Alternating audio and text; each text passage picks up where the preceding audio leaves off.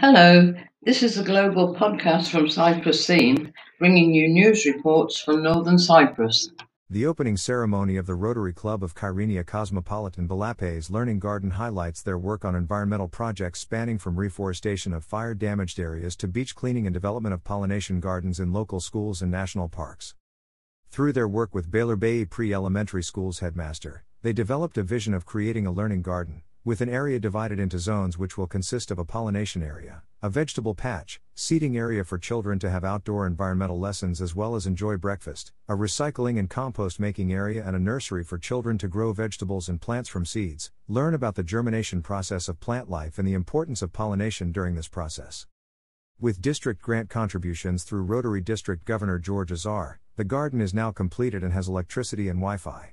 A minimum of 70 children a year will be able to use this facility to learn about pollination, environment, plant germination, and growth. The vegetables grown in the garden will be distributed to local families in need and foster the children's understanding of serving their community.